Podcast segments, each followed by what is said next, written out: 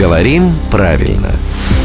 Здравствуйте, Володя. Доброе утро. Ну что, буквально уже вот-вот, в ближайшую субботу, состоится грандиозный фестиваль «Усадьба джаз» э, в Архангельском, а, где мы с Евой ждем наших слушателей, мы будем угощать их круассанами, будем э, с ними фотографироваться, в случае, конечно, если они сами захотят, а, селфи кто-то вдруг захочет делать с вами, с Евой, может быть, да? А может быть и с тобой. А может быть с нами, со всеми? Все может быть. Но сначала я предлагаю разобраться, какого рода вообще слово «селфи». Мужского, женского или, может, еще какого? Ну, максимум, может быть, три варианта. Точно не женского, да? А, хотя и словом фотография можно было бы обосновать. Да, моя так, селфи, потому что это фотография. так же, как мой автопортрет, Да. и обосновать мужской род. Но все-таки это слово среднего рода по внешнему облику. Несклоняемое, иноязычное, оканчивается на гласную, неодушевленное.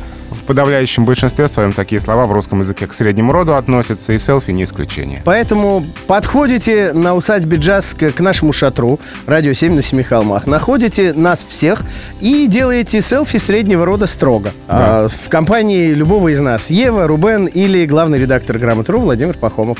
А рубрику «Говорим правильно» можно слушать по будням только в эфире радио 7 на Семи холмах в 7.50, 8.50 и в 9.50.